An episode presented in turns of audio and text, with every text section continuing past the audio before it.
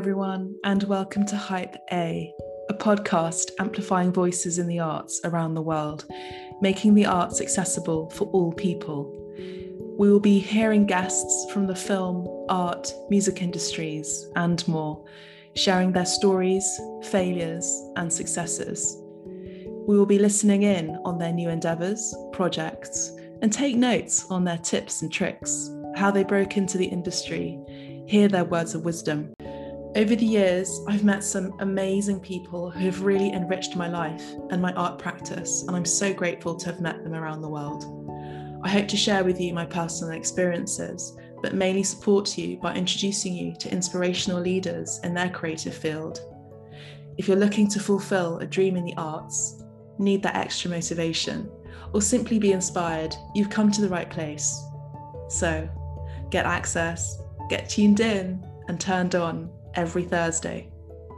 Welcome to Hype A.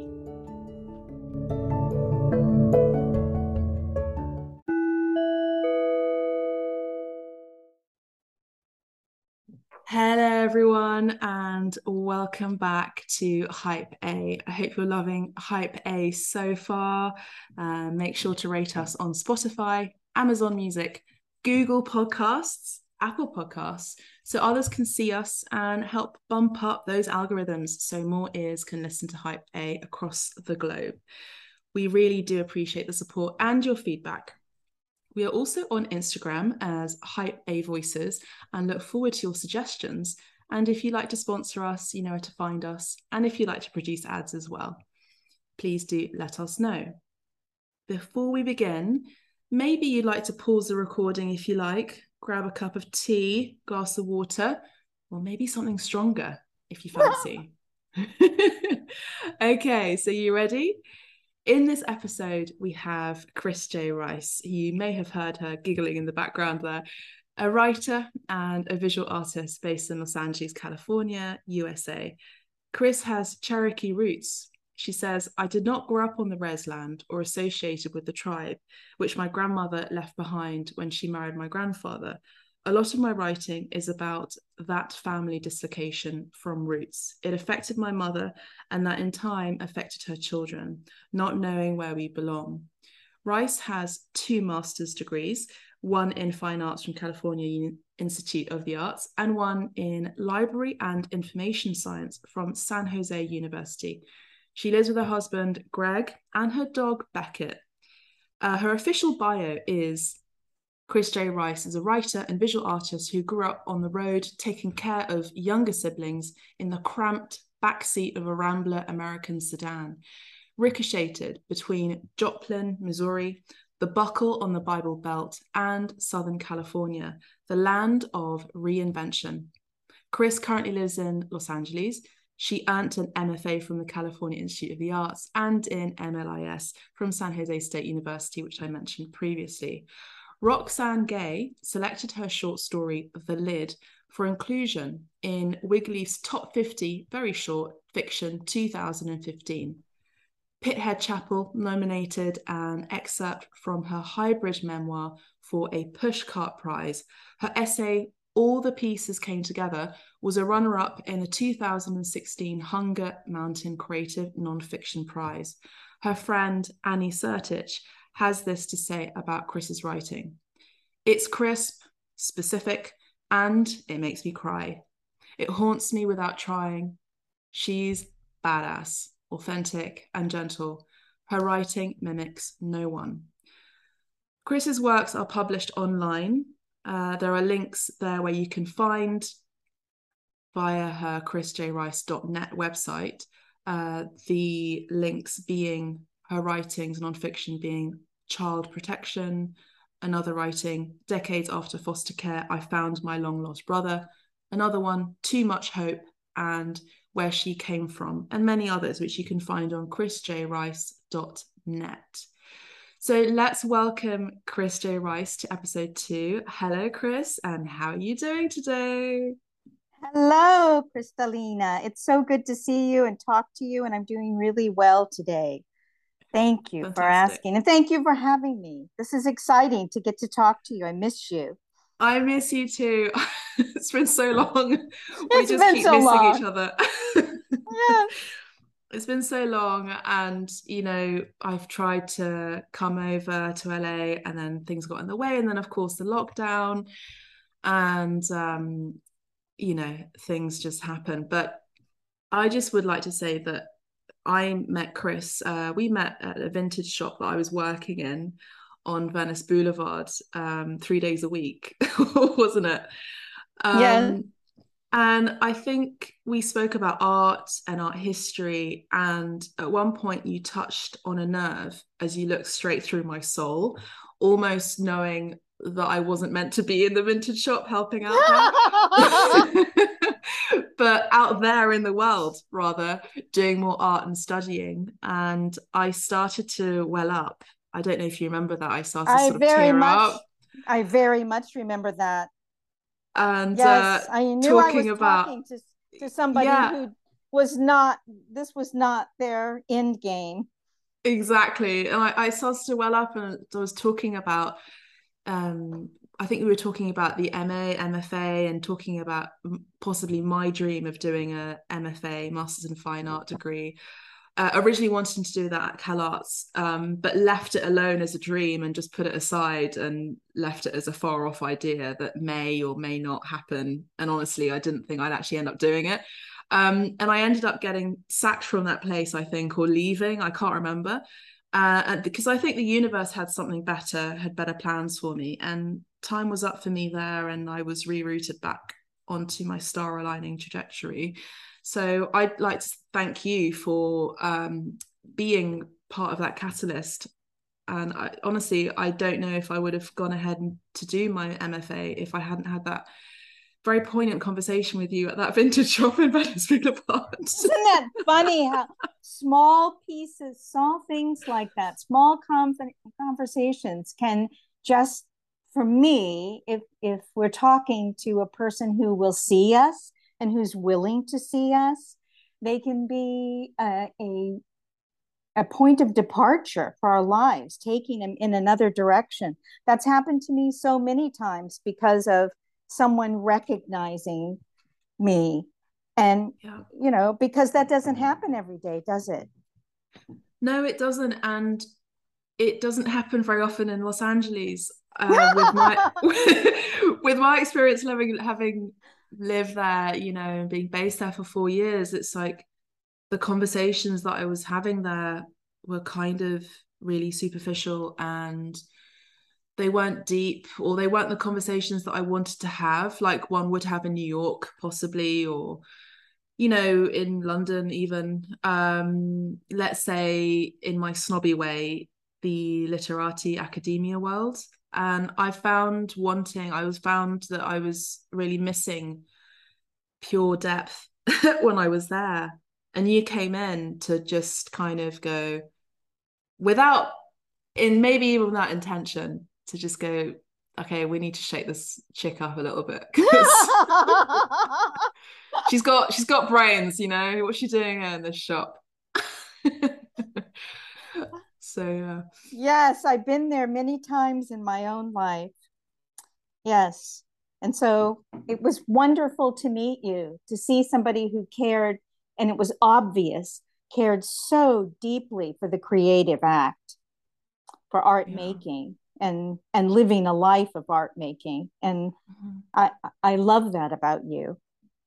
Thank you. And i uh I really appreciate you so much, Chris, and um, you've been so supportive of me as well. You've collected artwork from me as well. You bought my art as well. And again, I was going through a funny time period. I think at that time, I was signed to a gallery in Beverly Hills, and then they dropped me after like four months. And I had all of these paintings I didn't know what to do with.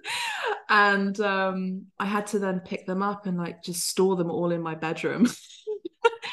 and uh, and you were like, I really like this painting. I really like this one. And you came yes. over with Greg and just, you know, put it in the back of the car. And I was like, wow, this is this is a really cool woman. like she's so amazing, supportive of, you know, my my passion. And um yeah, and as I said, you know, I guess the rest is history. I guess I came back to London and then did my MFA, and and now we're having a conversation on a podcast that I started back in May, which is nuts.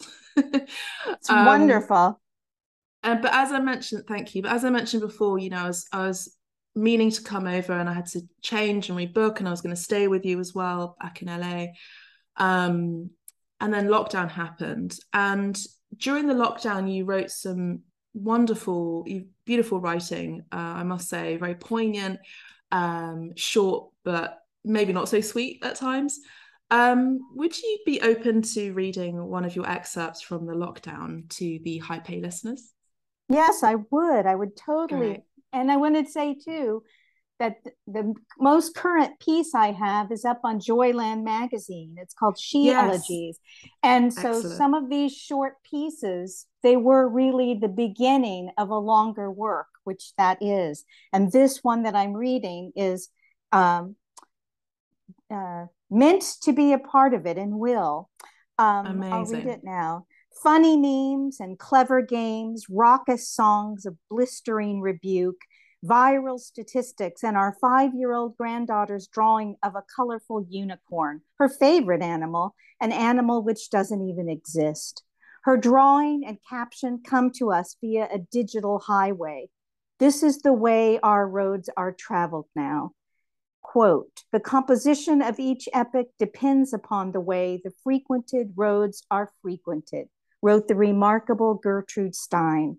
People remain the same. The way the roads are frequented is what changes from one century to another. And it is that that makes the composition that is before the eyes of every one of that generation. And it is that that makes the composition that a creator creates.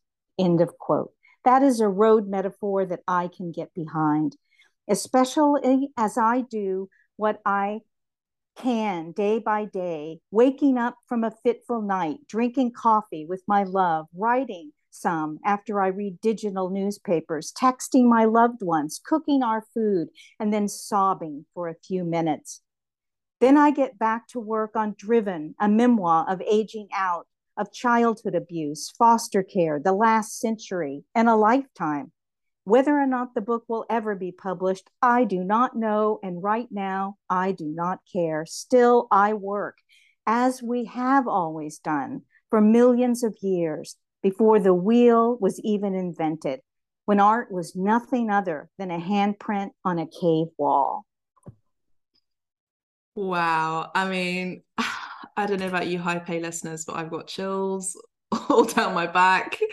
Um, it's so it's such a sort of capture, photographic capture of that time during the lockdown, isn't it? And how I think so many creatives were think, thinking and feeling as well, and um, and also just the creative process where whatever happens, even if the world locks down, shuts down, we yes. continue to create. We continue, don't we? we yes. persevere yes and for me that process became more concentrated and more mm-hmm. focused than it ever had been before probably because i was left alone more to my own thoughts and my own thinking and so there was more self-acceptance and less uh, censoring yes it's almost what I'm hearing is it's almost like you became even more yourself, more authentically yourself. Is that correct? On the page, yes. Well, not even on the page, on the page, of course, because mm-hmm. when we accept ourselves more and become more accepting of ourselves um, and more authentic as a consequence, so many things change. I remember being at home day after day and dressing in a certain kind of way and suddenly realizing, you know what? I think I'm going to wear whatever I want to wear every day. And suddenly I'd be walking the dog in like satin pants and a suede coat with a mouton collar or I, I would wear the dresses that i thought were the fancy things that i was saving for another day. So the consciousness was so mm. much with me. The uh, the the next day you are saving everything for is today Mm. like yeah. it's now do it now. If there's something that you need to do or say or be do it now. And so i started doing that in my everyday life just in walking the i remember a neighborhood a woman in the neighborhood another writer said chris you're so dressed up. And i said i know. I've decided that i'm going to just wear whatever i want to wear. I'm not saving anything for later. And that's when i went through a 40 day period where I started writing these kinds of short bursts every morning the minute I woke up. Amazing. So were they like morning papers to you or just sort of meditations or just affirmations or they just were what they were as it were without you know, even any kind of spiritual sort of lingo uh, associated with that Oh well, there was like a the spiritual way. linger associated. Um, I called them phone poems. And so what I did was the my phone or my iPad would be right by the bed. I would, you know, my husband would bring me a cup of coffee. That was wonderful. But I woke up in that liminal state, as we mm. do, of still being somewhat in this dream space and also the remembrance or thinking of being awake in the day. And in that space, I wrote down exactly what occurred to me. Mm-hmm. And I did that every morning uh, for about 20 days and realized, oh my goodness, this is closer to what you need to be excavating. And so I said, I'm going to do it for so many more days. And I did it for 40 days straight. Wow. And that was really the beginning of a shift in focus for my own work, my own writing. At the same time, I started drawing some self portraits. So during the day, I would set up the drawing stuff and just draw um, I started just also, you know, keeping kind of a notation. My notebooks have always been a combination of writing and drawing.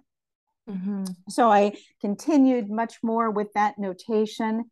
And it was a remarkable and fertile time, oddly enough, um, yeah. that had a lot of re- reverberating from my own childhood where I spent a lot of time alone, not communicating yeah. with very many people because mm-hmm. I was in the backseat of a car with a very non-communicative mother and younger brothers and sisters. So I had a, a rich imaginative life. Mm-hmm. And, you know, I sort of monkishly came back to that through another forced isolation mm-hmm. right yes. during the pandemic totally. mm-hmm. right and it so yes. it had a lot of mirroring and yet i was no longer that child i was a crone now uh, yes. able to look back on my own life with a much greater perspective and was able to actually recognize and own what I think, what I really wow. think because so much of my life I've I've been a child. I know that. I've had a very long childhood. And so mm-hmm. I would think, well, one day I'll understand or I'll know what I think about that. So meanwhile, I'll draw what I see, I'll write what I what I know and just what I can describe. And mm-hmm. suddenly in the last few years it came to me, no, you know, you are fully made. Yeah. You are a fully made person. What do you think? Who do, who are you? What do you know? And in the end you know as any artist or writer you know that reflection that hypersensitivity as a poet friend of mine said hey we wouldn't make work if we weren't hypersensitive about the world. Like true. that's hyper right right? And yeah. poets respond, poets it's really poets and visual artists who respond most to my work actually. And and i saw you know i see that that's true. There is that hypersensitivity to the world and you know use it. Trust it. Yeah. It's like it's like your eye your eyes are kind of like a filmmaker's eyes almost. It's like you're documenting all the time like capturing every single moment every feeling and then you transmute that onto writing into words yeah so what what do you feel about the English language and how it affects your work and how it affects your writing? Well, I think that um, when I remember stories and dialogue, it's it was from early on in my childhood traveling. And so that Gertrude Stein quote is relevant because mm-hmm. from like the age of 8 to 14 we I traveled back and forth between the Midwest where the the spoken language is different as it is in every part of the country right. to San Diego where I learned Spanish in school where there was it was much more of a a melting pot community at school and then mm-hmm. shockingly we moved to first Texas before Missouri and in Texas people said to me they would look at me and say you people what are you oh. people doing here right it's oh. it's like the colloquial yeah. language the spoken language and i remember as a child saying to them there's only me here. I'm not you people. I'm not a group. Yeah. I'm one person. So I then also the language would be so different. So in Missouri, where so mm. many people from Kentucky uh, settled and, and in the s- south of the US, so my relatives there would say, if they were going to say, hey, would you guys do this? They didn't say, hey, would you guys do this? They would say, would Ewans do that? Would you and please do that? So the yeah. very way that people addressed one another mm. was different all over. It is all over the US. And mm-hmm. usually, if people stay put, they only experience the way people communicate with one another in that one place. It's mm-hmm. also a, a socioeconomic thing, right? It's True. a class thing. So, traveling back and forth I became very aware that ev- people, everyone speaks differently, mm-hmm. you know, as a small child. So when I started writing the stories that I was writing, I remember saying, writing something one time where a person says, put that down. And my husband read it and he said, What does that even mean? He grew up in Playa del Rey in Los Angeles yeah. and he didn't even know what it meant for someone to say, Put that down. It's mm-hmm. like not an instruction that he even heard. So from the beginning with my writing, people would read it and say, that's really colorful. Or really? yes. So there would be kind of like um, you know, Dorothy Allison's Bastard Out of Carolina. That was really one of the first really well known memoirs, and I greatly admire it, that was written by someone, an excellent, amazing writer, well educated, but who grew up in the lower classes in mm-hmm. America, where language is spoken differently, where people communicate with one another differently. And, you know, there's like class and socioeconomic levels have a lot to do with mm-hmm. what's able to be communicated in literature and in the arts. So Indeed. I've been very conscious of that as I write, that what language, spoken language, um, which can be very graphic and present and mm-hmm. intense, mm-hmm. that I use that. And I learned also about this from my mentor, John Rechy, the mm-hmm. the writer John Rechy, and so he would say, you know, uh, make it immediate, just make it immediate, and he he taught me a lot. He also talked about what he calls true fiction. That's what he writes, and he referred to it as it's the melding of discernible elements of autobiography and fiction right on the page. Mm-hmm. So some people, those are his stories, like City of Night, which you know he's most famous for is um, an autobiographical story, but it's written as a novel. And so, because wow. you know, we know this is true in visual work, right? Don't we? Mm-hmm. I yeah, mean, we do. When we paint a self portrait, first of all, we're making a painting. Mm-hmm. Yeah, it still has yes, it still has to obey all the rules of composition. Indeed. Or we have to know and harmony, or we have to know them well enough to break them, right? Yeah. It's exactly. not it's not just, hey, I accidentally painted myself on this canvas. yeah. the intent the intention is the portrait. Mm-hmm. Yes. Which is exactly. immediate, which is the present tense at that time. Yes. It's true. Yes, it is. And for me, the same is true with writing. That my poet friends, one of my poet friends who's gotten in touch with me recently after reading my piece in Joyland said, Wow, this writing is so close to your painting. Mm-hmm. The way you've written this these stories is in as immediate, as graphic, as you said, movie. It's as graphic and visual as the paintings and drawings that she knew of me because when I lived yeah. in Oklahoma, I was drawing always and writing and painting. Writing was the thing that was my secret thing I did that I did not show anyone for a long, really? long time. And what I did was paint and draw, and I had shows everywhere in the Midwest. And then I'm, and I'm, that's based on that, I moved to Los Angeles because I got accepted at Cal Arts. And then a whole other world opened up to me because of the the recognition in that school and in that perspective that all kinds of media can be used to do what you do. And so all of a sudden, I was paying much more attention to my own writing, and that made a difference for me. Mm-hmm.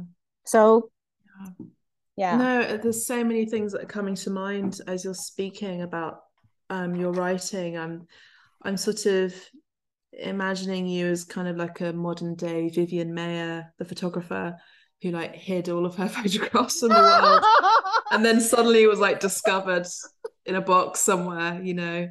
Amazing photographer. Um, amazing. observer of people really and capturing moments so candidly. And it's almost like I wouldn't say it's uh, there's something about artists, I guess, that capture a moment in the present tense without um, pretense, you know, without a need for recognition. And I think with your writing, it's it's not even just like a venting because you know you can read some words sometimes some writings from other people and it's just like a vent or it's like particularly like French writing, it's kind of very sad and melancholic and you know um but I think yours is um so like cap like capturing like a photograph capturing images that's how I see it in my in my head when I read your work um and tell tell me about traveling because it's almost like a like a I would say like the perverse version of the beat generation. Yeah. Is yes, that correct? Yeah. Oh my God, on the road. On um, the road a, of Jack Kerouac. Really, yeah. Yes, and in fact, um, uh, a good dear friend of mine calls me Baby K. Um, after baby, baby like Kerouac, baby, baby Kerouac, and right because yeah. um, i've written so much about not all of it's published but written so much about that time spent in the car where the rear view mirror the window of the car mm. frames the world mm-hmm. and really seeing the world through that frame and coming mm-hmm. to understand where you know like where what you're leaving behind um, anticipation of where you're going and not knowing, trying to really understand where you are and why, mm-hmm. all of those kinds of things. When you, and those questions were not ever answered by my own mother because she was yeah. just in flight most of the time. And mm-hmm. so I was thinking about all those things. And that really formulated, and reading, I read quite a bit as a kid. Mm-hmm. And that really formulated my sense of telling a story. Where does the story start? Where does it end? It is like a road trip story is one where you're going on a journey like yeah. all the cliches of either like hey you're going on a journey you're the new kid in town mm-hmm. i've experienced all those yeah so you've like the new person in in town Do, did you feel like you had to put on a role or like even go okay well i can be this person now because no one knows who i actually really am and i'm still discovering who i am as i'm learning about the world and experiencing even traumatic events as well. You know d- did you sort of like put on a mask and just go well i can just act and just be this person or that person?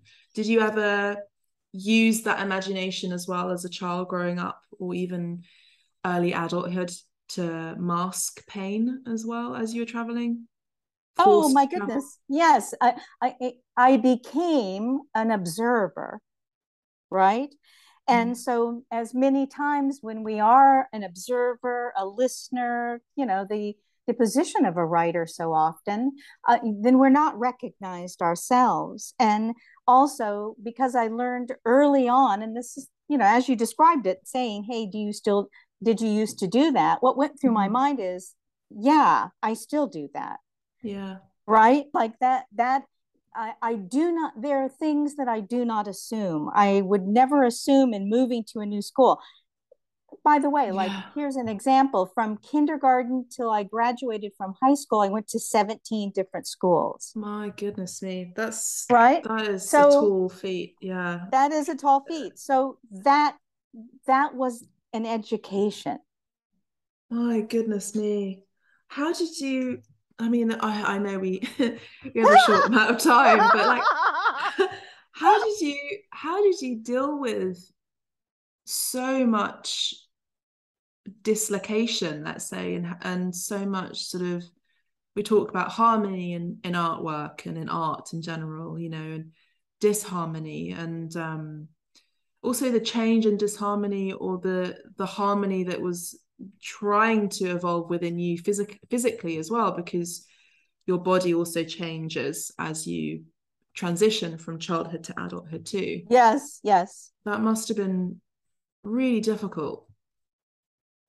It was challenging and i mm. think that um, i did learn a lot. I learned a lot from all those kids who had been with one another. Like say all of a sudden i'm in a seventh grade class in joplin missouri most of those kids had been in school together since they were in kindergarten so i yeah. was the new the new person kid in town the new mm. kid in, on the block and so i stood out and mm-hmm. I had to learn pretty clearly uh, and early how to communicate with people just based on who I am right now today and who yeah. I met and who I knew them to be. It, in some ways, what I think is it it's made me a much a flexible and a very open-minded person.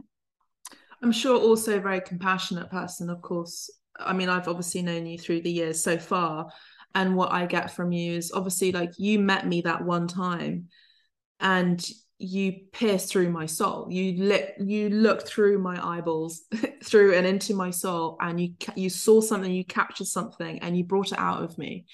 And of course we are all reflections of each other. So you saw something within me that you may have experienced yourself. And that is a skill. It's not very common and it's not very often that that does happen. Um, but again it's like talking going back to your writing as well it's so immediate and you, are capturing moments you're observing moments and you observe them you sort of penetrate deep into the soul of things i would say as as an observer of your or a reader of your writing. Um and it, again it's kind of like that that immediacy i'm sure of like moving from one town to the next from one place to the next one environment to the next this kind of okay well I, i've just got a survival mode i guess you know it's an immediate um, moment so being in the present moment uh, quite honestly and quite genuinely um, all the time yes and also i learned to recognize people in school as kids do who I could communicate with and who could communicate with me. I learned to form those bonds quickly. Um, I learned to adapt. Um, and in some ways, in terms of making art, and I started like that was something that I did early on, like drawing, painting, writing. I excelled at those things in any of the places that I went to school. So mm-hmm. that became a way that I could share who I was with other people. Mm-hmm. And um, and something that I learned to value for myself in a way to make sense of the world. So that was something like I was always trying to make sense of the world. Like, what is this place about? And who are these people? Who am I in this situation? Like, mm-hmm. I never, there was never much of a chance to take anything for granted, including belonging, because it wasn't necessarily the case that anywhere I went, I felt as if I belonged. I felt like I was visiting, like I was a constant visitor. Like now yeah. here in LA, this is the longest I've ever yeah. lived in any place. Mm-hmm. The longest uh, house I've you know, I've ever lived in a single house, and so I can see the value of that security.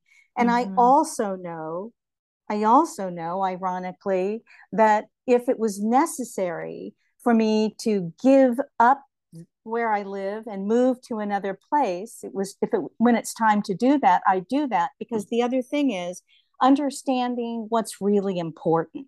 Right. And as you Indeed. mentioned about like the materialistic is not important, the superficial is not important, whatever it is that keeps the vessel safely afloat. Like like that was a Flaubert quote that I love like mm-hmm. wisdom is jettisoning the least amount of cargo so that the vessel may stay safely afloat. And I latched mm-hmm. onto that when I w- was reading Flaubert in my 20s. And like, yes, that's true, always. Like, the other thing is, I could never keep anything. Every time we moved, we yeah. left behind everything. So there was no like, hey, my mom has kept all of my my great grade yeah. cards or i have all these books or anything nothing nothing and and when i went into foster care i had nothing i had the jeans and sweatshirt I was wearing, the right, mm. it's freeing. I mean, that's the yeah. positivity. Like we can it's quite we quite Buddhist can, in a way almost. Yes, it's yes, very elemental. Like to be very conscious of what I need and what I don't need. And mm-hmm. what I need is human connection with people such as you so I learned to seek okay. that out. I learned to recognize and respond when that's there and, and hold it very dearly, right? Mm-hmm. Because that's that those people people always say like shoot find your people well i do find my people and they find you yeah they well. find me they have found me too and i'm so grateful for that and i'm so i'm so glad that people are finding your work as well. And you know we spoke about travel and the new rerouting which is the internet as well like this immediacy as well that we're talking about as a theme um, that people can find your work online which will will definitely um, put the links in as well in the description for the episode as well on instagram as well definitely. Um, and you know, we're talking about um, immediacy again and observing, and I was thinking about Edward Hopper's paintings. Um, oh, yes. When you're talking about that too. Um, you've got some interesting tattoos as well. Would you mind sharing a little bit about your tattoos um, oh, and oh, sort of oh. the spiritual significance behind them? Or you don't have to; it's totally fine. If you can. No, I would to. love to the I the very first tattoo I ever got was in I, in my fifties, my early fifties, and my mm-hmm. stepdaughter Katie, um, who's got some beautiful tattoos, she went with me to the tattoo parlor because from the writing I was doing and the research I was doing, I came to see that if I looked at all my last names, I wanted the first letter of each one of my last names to be tattooed yes. on my shoulder, which it is. Yeah. And I was born with the last name Smith. Then yes. I was adopted by my stepfather and became Edwards. Then, when yes. I got married for the first time uh, to my son's uh, Eli's father, I became Embry. Mm-hmm. And then, when I met my partner Greg, I became Rice. And when I looked at them, it said seer. S E E R. And at the time that I saw oh that, oh I was writing about my great grandmother, um, Martha Sixkiller, and I was looking at the conjuring spells of the Cherokee tribe, and I was relating some something I never grew up around. I never got to meet my great grandmother. My mother never even got to meet her great grandmother, and I was making those collect those connections for myself, right?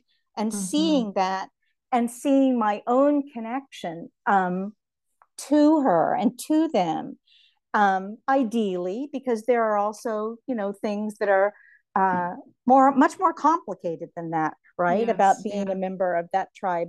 And so i had um, seer s-e-e-r tattooed on my back. I mean on it's, my shoulder it's it's like you can't even make it up really isn't it? It's just so you. And you are a like such a literal seer but you're also you know a a spiritual seer. You know you see through people and you see things that people don't see. And you spoke about being a crone and obviously having elevated into that archetype now as well. We, we could talk about carl jung if we wanted to but um it's unbelievable how it always they always find a way. Our great grandfathers our grandparents they always find a way if we hadn't had the opportunity to see them especially if they were um, First Nations, especially if they had ritual or magic or some kind of element surrounding family as an important um, as an important home base.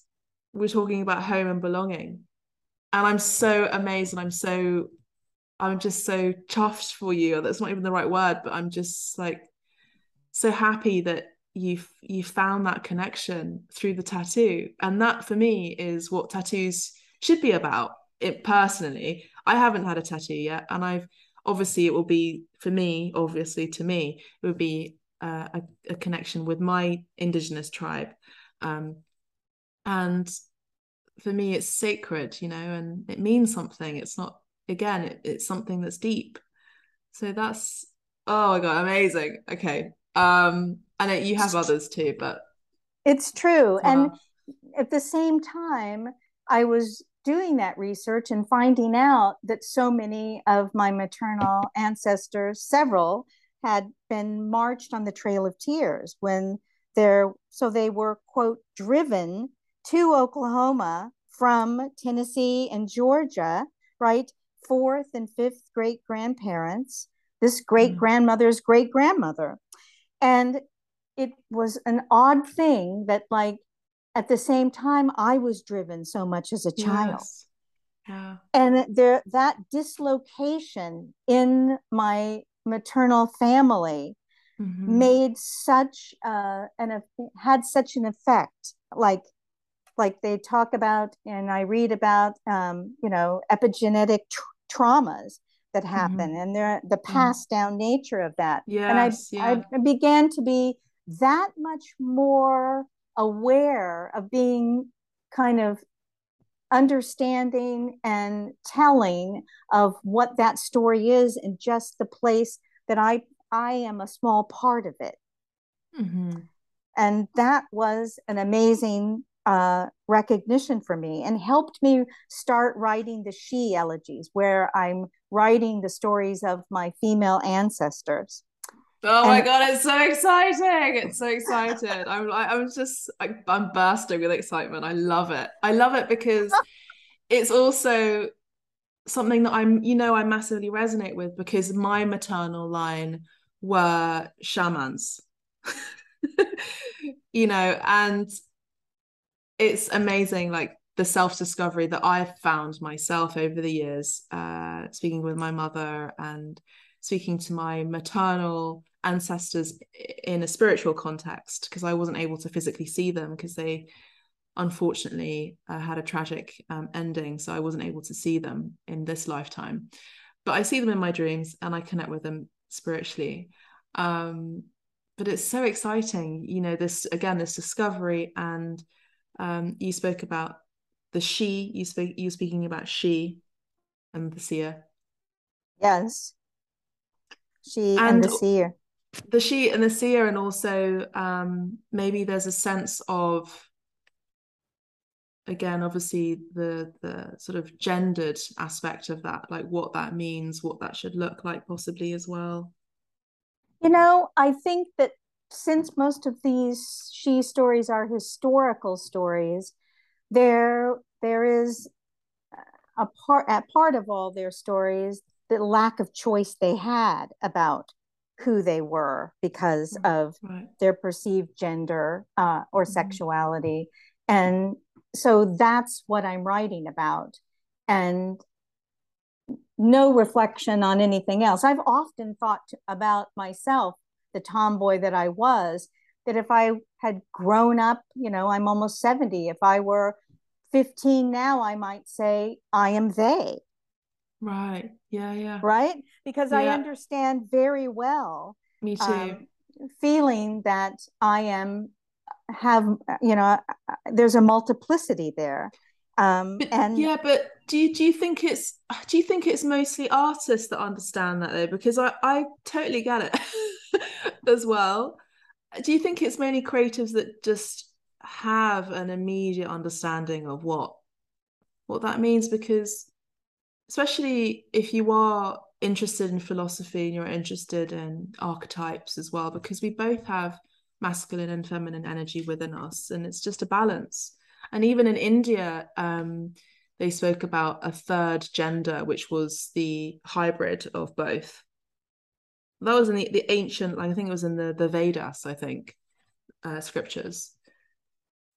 Yes it's not a new idea. Yeah. and so that's the sad part that um, it is a new idea to so many people and i wish that it wasn't because you know we mm. all need to be able to be who we are in the world and those are the you know as i write about my ancestors these women i'm so conscious of trying to be as respectful like i'll even say sometimes just out loud i hope this does you justice I oh, hope oh, yeah. this does you justice because, you know, the, there are those stories that need to be heard. Everyone's story, everyone's Indeed. story.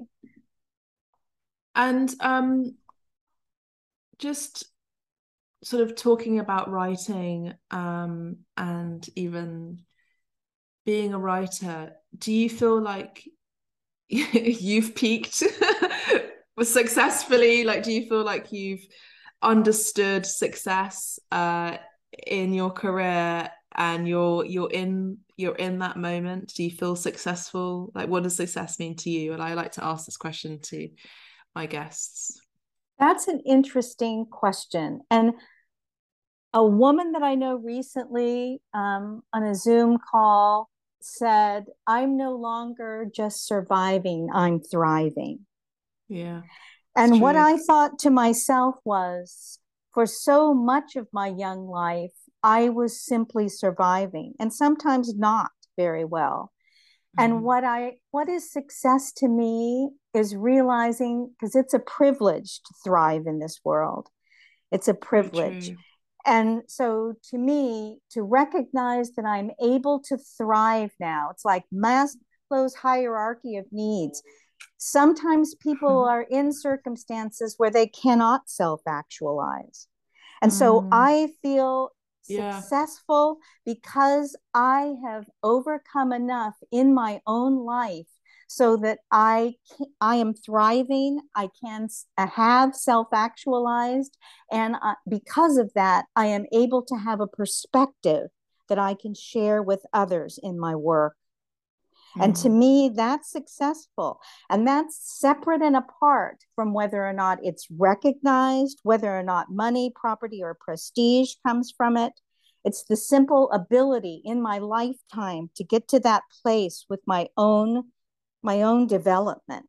And I see that thriving as successful. And it's a great deal to do with self acceptance at the same time. And mm-hmm um, does that mean I wouldn't, I don't want my books to get published to have a greater readership? No, it doesn't mean that. I would thoroughly welcome that because it would mean that um, I could share my work with more people. Indeed, get get more um, eyeballs, eyeballs yes. on your on your works. But also, have you thought about doing audiobooks as well? Possibly, like reciting. Because hmm. I came to one of your recite. What was it? A recital? A reading, yeah. A reading. a reading. Yeah. It was a reading, which was lovely in a beautiful garden in in LA. Um, have you thought about doing like audiobooks or something where the non um, seeing physically seeing people um, you know are able to listen to your hmm. words interesting. Yeah well maybe i've just given you a, a tip. That's a tip an idea. that's a good idea. That's a good idea. Um what would what would be your three tips or tricks to the Hype A listeners particularly for those of them who are wanting to get into um, expression in terms of painting or writing? What would I say to to mm. not wait for anything? I know mm. too many people who've said, "Well, when I have time, when I have space, when I have a studio, when I have an office." And mm-hmm. so I'll say, you know, I wrote the first book I wrote on the at a desk uh, on in the laundry room across from the washer dryer. Like yeah. like don't wait to have what you think you need to have before you start making what you're making. And I would say it's an interesting question. Thank you for asking. The second mm. thing I would say is to to what what my my friend and mentor John Rechy said to me, um, don't give it away to anybody. And what he meant by that is don't let anybody read this until it's it's it's what you want it to be. In other words, don't look for self for acceptance of your work from other people like come to a, an understanding of what you're doing and who you are on your own with it. And mm-hmm. then you know that's and that that is seems to be true for, to me. And the other thing is just that simple thing of don't stop. Mm. don't stop. Start where you are wherever you can. Be clear about what you're doing and that it's it's the it's acceptable to you and it's what's meaningful to you don't rely on other people to give you you know uh, mm-hmm.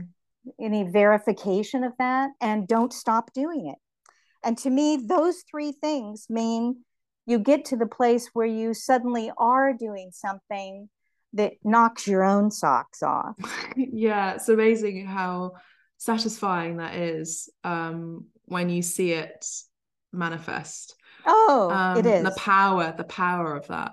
Um, and thank you for that. And three people, if you if you could narrow it down to three people who inspire you, or your writing, or your artwork, or hmm, the books that you pick up and and like to read, who would those people well, be?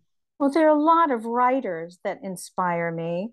I think the writer Lydia Yuknavitch is very inspiring. She has a new novel out called Thrust, which is amazing.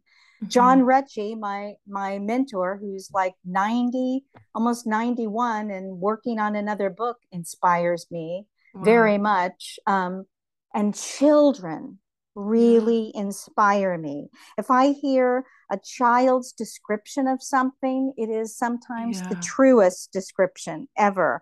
The the most joy, yeah. the the most self-righteous anger, the most ability to like actually see what's important and what's not important. And I, I think they're amazing. Like um, filmmakers. I, I love mm. amazing film. I love amazing uh, storytelling in that way. Mm-hmm. That's inspiring to me. Like poets, poets mm-hmm. are the poet Rilke is always inspiring to me. I love his poetry. And there are lots of contemporary writers I love quite a bit. Myriam Gurba, Wendy Ortiz, two writers who I admire tremendously like really amazing writers. I could go on and on. I love it. Well, can you send me a list, please? So I have a I, I have some books. I bought some books that I'm sort of going through. I'm trying to read a, a book a week because I'm dyslexic, so I, I'm quite slow at reading. Um, and I've just bought all these books, and the post the postman a few months ago, or like last month, was like, I got some more books then. like, yeah, Good. I do. um, I but yeah, please do send me a list. Yeah, please I do. Um, and then just lastly, what would your word of wisdom be? You've already shared so much wisdom. Um, dear My- crone, crone archetype. Ah, Corona. What would my one word of wisdom be? or phrase, as A it were. phrase. Oh. Hmm. I think it is be kind. That is true. Be kind. That's true. Thank you. It's a rough world out there. It's so to one another. It's so rough. And I, you know, with the just going back a little bit with the children, I feel like I feel like it doesn't end there with the archetype of crone. I think it comes back like the Wheel of Fortune and the tarot, where we just go round and then learn some new lessons and we we become innocent and young and and um curious all over again. I think it's just a cycle.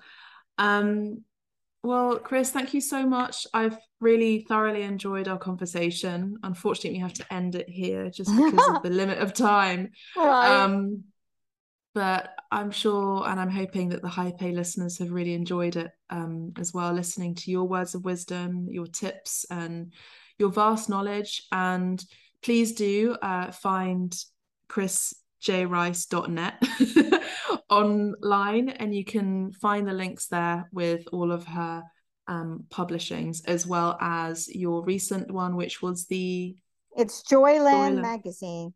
Joyland, Joyland magazine. Magazine.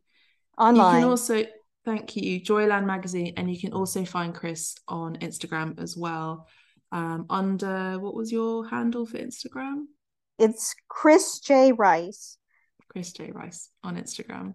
So thank you so much, Chris. Um, I'm sending you a big hug and so much love, and I'm hoping to see you um end of this year, hopefully. So Yay. see.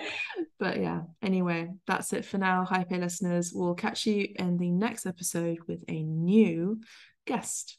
See you next week. Bye for now.